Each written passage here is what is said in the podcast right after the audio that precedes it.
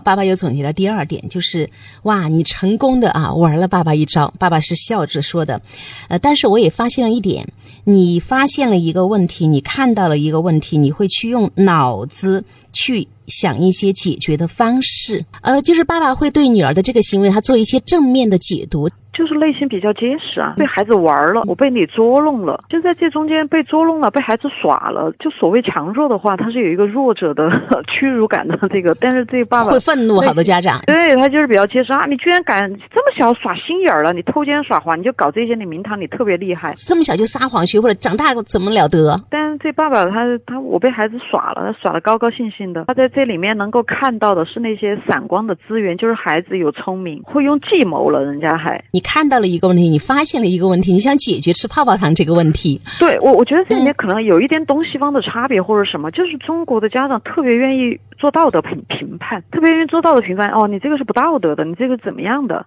但是实际上你要去考虑的就是需求是很重要的。棒了，我们经常说孩子任何的行为背后有他的正向需求跟动机。孩子也好，成年人也好，一个不论看起来多么怎样的行为背后。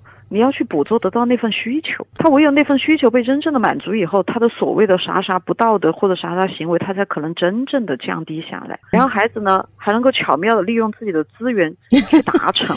嗯，对，捉迷藏躲猫猫，我来找你来藏是吗？爸爸说我笨，我上当了啊！他所有看到的就是我说的正面的，他去看资源，他去了解一个孩子需要什么，平常心。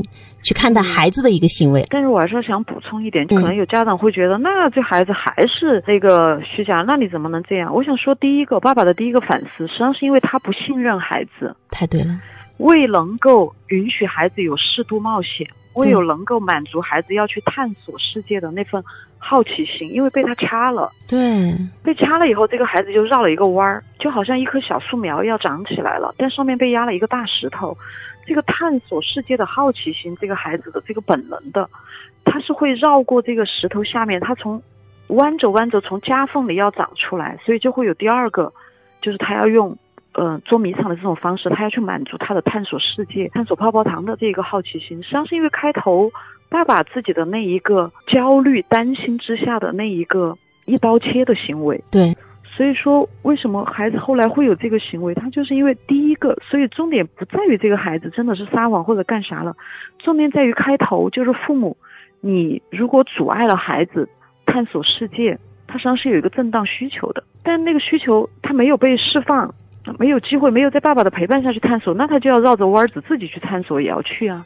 所以其实重点还是第一个，如果没有第一个阻碍的话，他其实孩子是不用被被叫被逼着要去。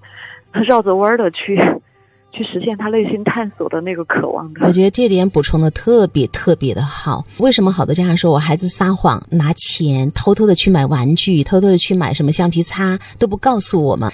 其实就是因为孩子的这些个需求，我们从来不愿意也满足，也不愿意看见，甚至不愿意理解，对吧？我们就是简单粗暴的拒绝。呃，所以经常我们也在说撒谎的孩子，比方说你可能因为他做错事情，你会去打他。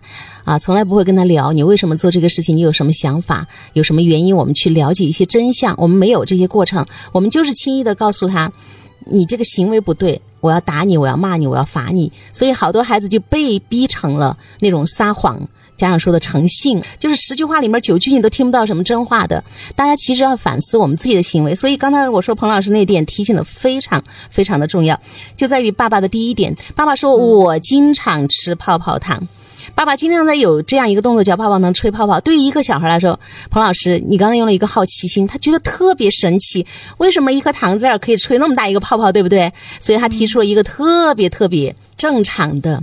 一个孩子的愿望，爸爸，我想吃，但这个爸爸说，我担心你把它咽下去很危险，所以我要把它放在抽屉里，你不能动这个。你看，这就是阻断。其实孩子最后噗的那一声，爸爸在模仿孩子那个动作，你看吐的可像爸爸了，我觉得很像爸爸那个动作啊。所以爸爸说，我发现你其实对泡泡糖的这个处理非常的成熟，爸爸小看你了，我错了。所以为什么会有第二步，其实是第一步造成的。彭老师把这个逻辑跟因果关系呢，刚才这个补充的特别重要。